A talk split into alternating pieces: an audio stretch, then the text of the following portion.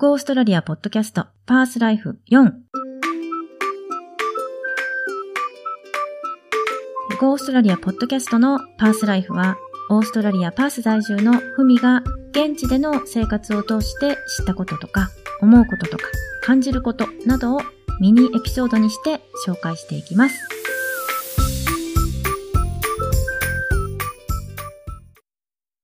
どうも、ふみです。今日のエピソードは Lost and Found です。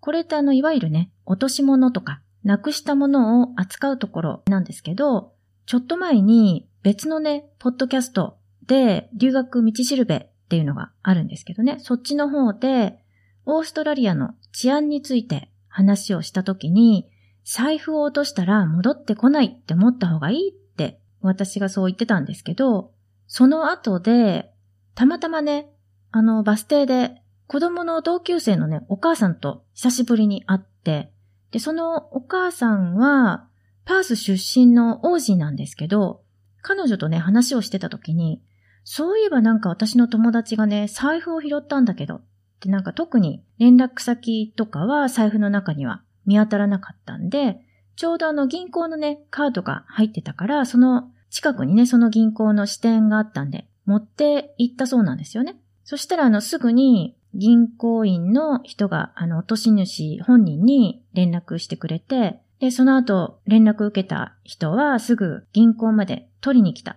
ていうことを話してたんですよね。でそしたらその彼女、日本人だったみたいよ、とかっていう話になって、なんかちょうどね、あの、ポッドキャストでも話をしたところだったんで、お、すごいなんかタイムリーな話だなと思って聞いてたんですけど、で、その時に、財布とか落としたら戻ってこないことが多いんじゃないって聞いてみたんですよ。そしたら、彼女は、そんなことないんじゃない？戻ってくると思うけど、っていう返事だったんですよね。まあでもね、財布が戻ってきた日本人の女性は多分諦めてたんじゃないかなって思うので、すっごい嬉しかったと思うんですよね。で、まあいい人にね、拾ってもらえて、すっごいラッキーだったんじゃないかなって思うんですけど、私自身はあんまりこう、落とし物ってしたことないんですけど、あ、そういえばあの昔、カッパっていうかあの、レインジャケットですかね。それを落としたことがあって、ちょうどあの、ジョギングしてた時に、リュックにこう、紐で縛ってたんですけど、なんかそれがスルンと抜け落ちちゃったみたいで、気づいてすぐ戻ってみたんですけど、もう消えてましたね。なかったです。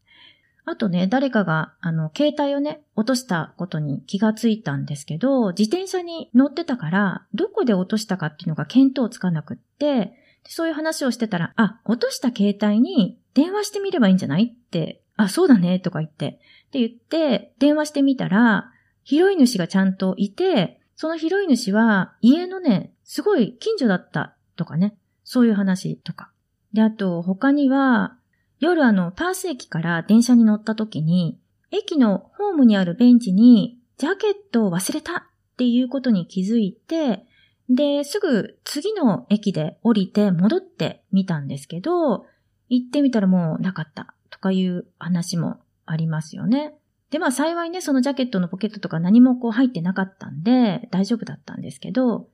で、そしたら今日あの、バスに乗ってたら、子供をね、二人連れたお母さんが、ベビーカーとリュックを手に持って降りていったんですよ。で、バスのドアも閉まって、で、発車寸前に何人かの人が、ヘイヘイとかって言ってたんで、どうしたのかなと思って、あの、見てみたら、どうもお母さんがね、お財布をバスの中にポンって落として降りていっちゃったみたいで、で、拾った人がその財布をね、片手に叫んでたんですよね。で、バスの運転手さんも、それにすぐ気づいたみたいで、で、あの、ドアを開けてくれて、で、無事にね、持ち主に財布が戻ったんですけど、まあ大体あの、目の前で誰かが物を落としていった時とかいうのは多分、ほぼ、あの、100%の確率で誰かが何か落としたよって教えてくれると思います。それ以外はやっぱり落とし物が戻ってくるかどうかっていうのは、やっぱり落とした場所とか、時間帯とか、あと拾った人によって、あの、確率がね、全然違うんじゃないかなって思うんですよね。で、そういえばあの、あるアメリカの雑誌でね、3年前ぐらいに、なんかあの、16カ国の主要都市で、落とした財布がどのくらい戻ってくるかっていうなんか実験をね、したらしいんですけど、その16カ国中、一番お財布が戻ってきた国っていうのがフィンランドで、12個中11個。あの、12個落としたらしいんですね。あの、各都市に。で、最下位は12個中1個だけ戻ってきたっていうのがポルトガルだったそうです。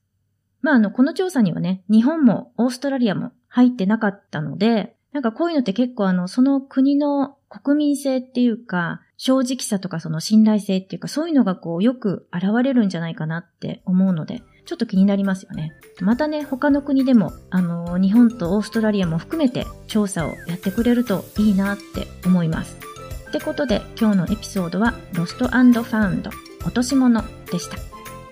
今日もポッドキャストを聞いてくださってどうもありがとうございます。感想とかコメントとか質問があれば、ゴーストラリアポッドキャストのホームページ、ゴーオーストラリア .biz から送ってください。ではまた。